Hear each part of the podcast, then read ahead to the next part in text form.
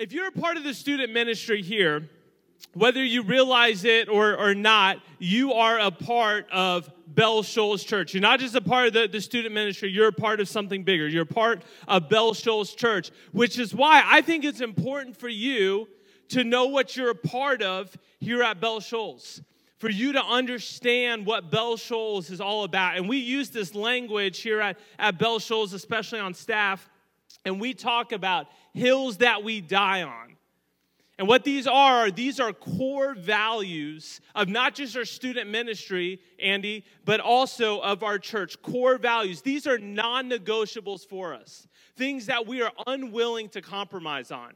So, for the next few weeks, we're going to be talking about some of these core values, these non negotiables.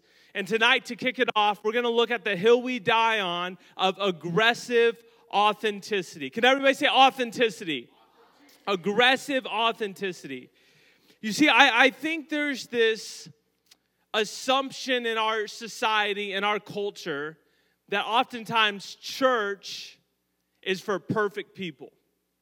Or church is at least for people who seem to, to have it all together. Church is for people that, that dress a certain way, that act a certain way. churches for people that, that know the church lingo, the amen, the praise the Lord, hallelujah. They know the church lingo, they know the Bible trivia. Like they know the Bible stories. If they're asked a question, they know how to, how to answer it.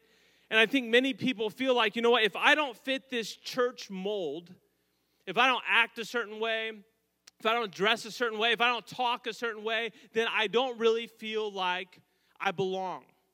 I don't really feel like I, I fit in. I think many people, they almost view the church as like this exclusive country club that is just for a select group of people, a people that fit the mold, that play the part. And unfortunately, what I think has happened is this assumption, this belief about church has kept many people from ever even attending church. Like they look at their life and they're like, man, my life is a mess. I have all these problems. I have all these issues. There's no way I can go to church because they wouldn't possibly accept me if they knew what was really going on in my life. Or maybe they show up at church, but when they go to church, they're like, man, there's no way I can be real.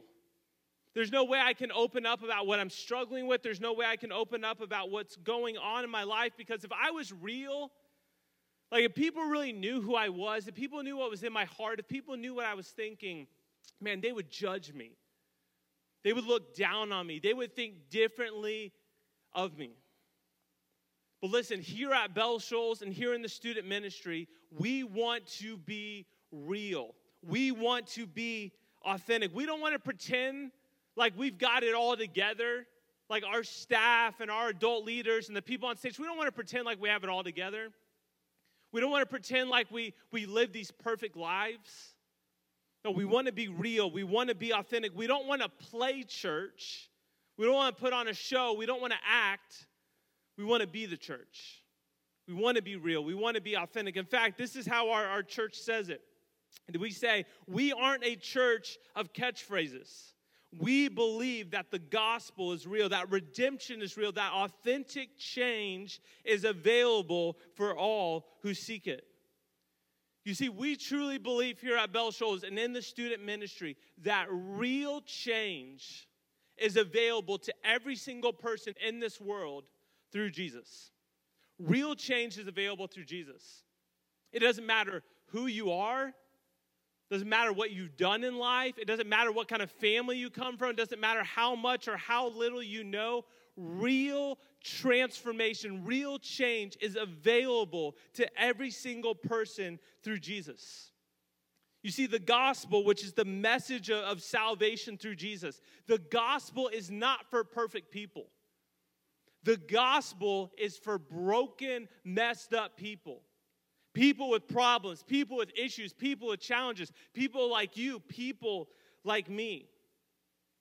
But this real change that we're after, this real change that we want to see in, in your lives and our lives, this real change can only happen when we get real. When we stop pretending, when we stop acting, when we stop putting on a show and playing church, real change happens when we start getting real and authentic, not just in our church, not just in the student ministry, but in our lives as well. So, tonight, what we're going to do is we're going to look at a story of a guy in, in the Bible who was really messed up.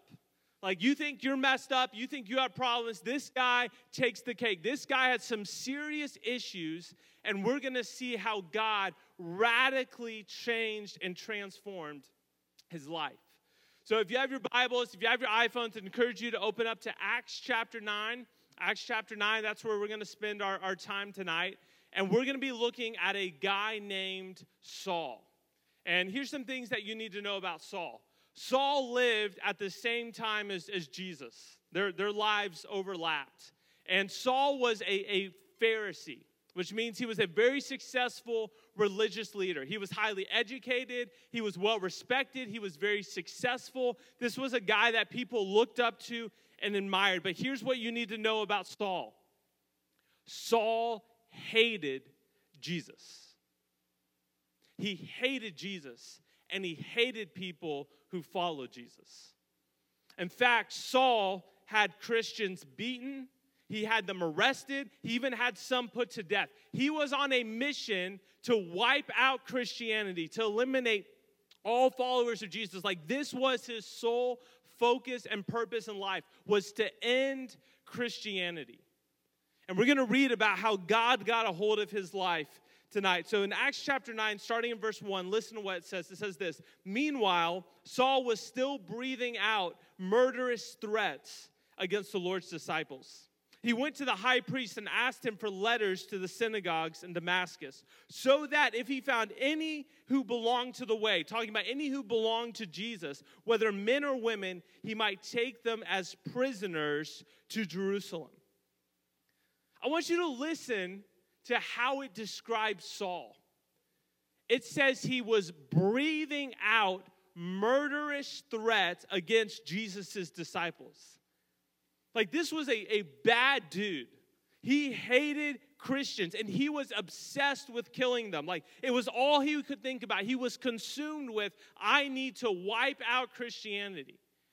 And he's gone to this, this official and has received a, a, a, formal approval to travel to this city, to go to the religious center of this city, and to arrest any Christian he can find. Like if somebody says they believe in Jesus, if somebody says they're a Christian, he's going to go there and he's going to have them arrested, and ultimately he wants to have them killed.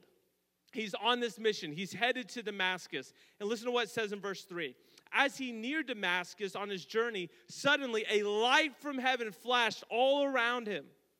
He fell to the ground and he heard a voice say to him, Saul, Saul, why do you persecute me? So, Saul, he's on his way to arrest these Christians, and out of nowhere, there's this blinding light. Completely blinding light just, just shows up, and he falls down. He's completely fearful, he's completely overwhelmed. And out of nowhere, this voice begins to speak to him. This voice that he doesn't recognize, he doesn't know where it's coming from. And this voice, it knows his name. It calls out to him, and it says his name twice Saul, Saul. Like when your parents call your name twice, you know it's not good. You know there's going to be an issue. This voice calls out to him Saul, Saul, why do you persecute me? Meaning, why are you arresting and beating and murdering my followers? Why are you doing this? And listen to how he responds. He says, Who are you, Lord? He has no idea who this voice is. And he responds and says, I am Jesus, whom you are persecuting. Now get up and go into the city, and you will be told what you must do. The men traveling with Saul, they stood there speechless. They had heard the sound, but didn't see anyone. So Saul got up from the ground, but when he opened his eyes, he could see nothing. So they led him by the hand into Damascus. For three days he was blind and did not eat or drink anything. So Jesus, who has already died on the cross, already rose from the dead, already ascended back into heaven, Jesus speaks directly to Saul. He says, Why are you persecuting me? And then he gives them some very specific instructions. He says, I want you to go back to the city, I want you to go to Damascus, and I want you to sit there and I want you to wait. So the blinding light goes away, the voice goes away, and Saul finally opens his eyes. And when he opens his eyes, he can't see anything. Like he's completely blind. And these guys that are with him, they heard the voice and they saw the light. They have no idea where it comes from. And, they begin to lead Saul into, into the city. He can't see anything, he's completely blind. And he gets to the city, and it says that for three days, he just sat there in just complete darkness, unable to see anything. He didn't eat, he didn't drink. He was just sitting there waiting for something to happen, waiting for instructions from, from God. He's had this incredible encounter. And listen to what happens next. Verse 10 In Damascus, there was a disciple of Jesus named Ananias. The Lord called to him in a vision Ananias. Yes, Lord, he answered the Lord told him, Here's what I want you to do go to the house of Judas on Straight Street and ask for a man from Tarsus named Saul, for he's praying. In a vision, he has seen a man named Ananias come and place his hands on him to restore his sight. Lord, Ananias answered, I've heard many reports about this man and all the harm he has done to your people in Jerusalem. And he has come here with the authority from the chief priests to arrest all who call on your name. So Jesus comes and speaks to this other man in a vision, this man named Ananias, and he gives him clear instructions. I want you to go to this house, and here you're going to find a man named Saul, and I want you to lay hands on him, and I want you to pray for him. And Ananias hears this message, and he's thinking, You've got the wrong guy. Like, don't you know what Saul has been doing? Haven't you heard what he's up to? Like, he's arresting your followers, he's killing your followers. He's like your biggest enemy. And you want me to go to his house? You want me to go hang out with him? You want me to go and lay my hands on him and, and pray for him? I don't think so. That sounds like a terrible plan. Like, if I go there, there's a very good chance that he's gonna have me arrested, that he may have me murdered. He's objecting to what God's asking him to do. And listen to how God responds. But the Lord said to Ananias, Go. I don't need excuses. I don't wanna hear you complaining. You need to go. This man, Saul, is my chosen instrument to proclaim my name to the Gentiles and their kings and to the people of Israel. I will show him how much he must suffer for my name. Verse 17. Then Ananias, he went to the house and entered it. Placing his hands on Saul, he said, Brother Saul, the Lord Jesus, who appeared to you on the road as you were coming here, he has sent me so that you may see again and be filled with the Holy Spirit. Immediately, something like scales fell from Saul's eyes, and he could see again. He got up and was baptized, and after taking some food, he regained his strength. So Ananias reluctantly obeys. He goes to his house. He finds Saul just as God had told him. He's blind. He puts his hands on him. He begins to pray for him, and immediately Saul's eyes are opened. He physically receives a sight, but even more than that, spiritually, Saul begins to see. He begins to recognize that Jesus is Lord, that Jesus is Savior. He gets up, he's baptized, he gives his life to Jesus. It's this incredible transformation, this incredible change that's taken place in his life. And when you read this story, you know, what, what is it that we learn about God from the story? What is it that we learn about God's character and how, how God moves and how God acts? Here's what we learn that if someone like Saul, who was an enemy of God, who was murdering Christians, if someone like Saul can be saved, then anyone can be saved.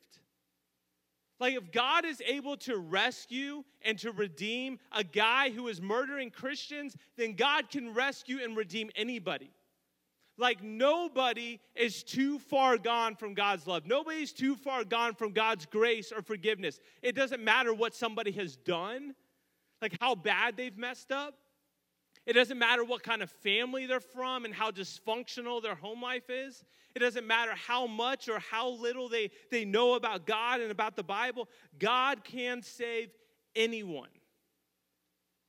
And, students, here, here's what you need to understand You don't have to have it all together in your life before you come to Jesus. Like, you don't have to fix all your problems. You don't have to make up for all your mistakes. You don't have to deal with all your baggage and all your issues. Jesus will accept you exactly as you are. Jesus will accept the real version of you. The version of you that maybe even your closest friends and family don't know about. The version of you with the secrets that you've never revealed. The version of you with those sinful habits that you fall into. The version of, uh, uh of you with the guilt and the shame and the rejection and the regret and the pain in your life. God completely accepts you as He finds you. And He will meet you exactly where you are in your life in your sin, in your mess, in your brokenness. God will meet you there and He will accept you as you are. But God loves you too much to leave you where you are. God loves you too much to leave you in your sin. God loves you too much to leave you in your mess. He wants to transform your life, He wants to change you. He wants to provide you with, with real peace in life, real joy, real purpose, real hope, real forgiveness. And that's exactly what he did for Saul. Like God radically transformed Saul's life. And as we read about Saul, um, eventually his name is changed to Paul. He goes from, from Saul to, to Paul. And Paul went on to become the greatest missionary and church planner the world has ever known. He wrote many of the books that we have in the New Testament. And outside of Jesus, Paul is probably the most important person who has ever existed for Christianity. Probably the most important Christian that has, has ever lived. And this was a guy that was killing Christians. That's the kind of change, that's the kind of transformation that God brought in his life. So Saul, he experiences this transformation, but then he heads back to the church. He heads back to the other Christians. And look at what happens in verse 26 of chapter 9. When Paul came to Jerusalem, this was kind of the, the capital for Christians at the time. He tried to join the disciples, he tried to join the people following Jesus, but they were all afraid of him, not believing that he was really a disciple. Like they see Paul roll up and they're like, yeah, right. Like, we know who you are, we know what you've done. We know what you've believed. You've killed some of our friends. You've arrested some of our family members. And you expect us to accept you? Like maybe God accepts you, but we certainly don't. You're not invited here. You're not welcomed here. You're not accepted here. We don't want you to be a part of this. You don't fit the mold of what it means to be a Christian. We know who you are, we know what you've done. But listen to what happens, verse 27. But Barnabas, another one of the disciples, took him and brought him to the apostles he told them how Saul, on his journey, had seen the Lord and that the Lord had spoken to him, and how in Damascus he had preached fearlessly in the name of Jesus. So Saul stayed with them and moved about freely in Jerusalem, speaking boldly in the name of the Lord. You see, students, Barnabas, he got it. Barnabas understood it because Barnabas knew and understood God's heart. Barnabas understood look, if, if God has accepted me for who I am, with all my issues, all my faults, all my problems, if God has accepted me for who I am, then I ought to accept others for who they are. You see, we are called as believers, as followers of Jesus, to welcome and to accept people exactly as they are. Because God has accepted us exactly as we are. Now, this doesn't mean that we don't teach truth, This doesn't mean that we compromise what the Bible says. This doesn't mean that we change the message of Jesus to make it sound more appealing. In fact, we're going to be talking about communicating truth in just a couple weeks, how we can communicate truth in a relatable way that connects with people. But we want to be a place, we want to be a student ministry where everyone feels like they belong, where everyone feels like they can be welcomed and when people walk in the doors, they feel like they can be real. They can be authentic about who they are. They can be real about the struggles that they're facing. They can be real about the issues going on in their life. They can be real about the doubts that they have. They can be real about the, the questions that they're struggling with. They can be real about where they are in their faith. Maybe they don't believe. Maybe they're struggling to believe. Maybe they have unanswered questions. But look, if we ever expect people to be real with us, if we ever expect people to be authentic, then it requires that we have to be real first. If people are going to be real with us, we have to be real first. And students, let me, let me just speak honestly to you for, for a minute. You know, so many of us, we show up here every single week and we play church. We come Sunday morning, we come Wednesday night, we sit in our small group, and we act like we have it all together. We act like we don't have any problems, that we're not struggling with anything, that we don't have any doubts, we don't have any questions. We act like life is fine. And when a leader tries to ask questions, when a leader tries to, to push or to probe, we give these churchy, surface level answers. And we're never real. We're never honest. We're never authentic about what's going on in our life. And you know what that's called? That's called being fake. And you see, when we're fake, it doesn't benefit anybody. Being fake doesn't benefit you, it's not beneficial to your small group leader. It's not beneficial to the people in your group. And when we're fake, when we're not real, when we try to pretend like we have it all together, all we're doing is perpetuating this idea that only perfect people go to church. That only people who don't struggle, only people who don't have issues are welcomed at church. Listen, we need to stop playing church and we need to start being the church because real change happens when we start being real. When we stop being fake and start being authentic. We start being real about what's really going on in our life. We start being real about the things that we struggle with. We start being real about the doubts that we have. We start being real about the, the questions that, that, that we have, the concerns that we have. Listen, we're going to be a church, we're going to be a student ministry that's real, that's authentic, that doesn't just play church, that doesn't put on a show, that doesn't put on a mask and pretend to be something that we're not. Because real change happens when we get real. You know, maybe tonight, tonight's your, your first time here.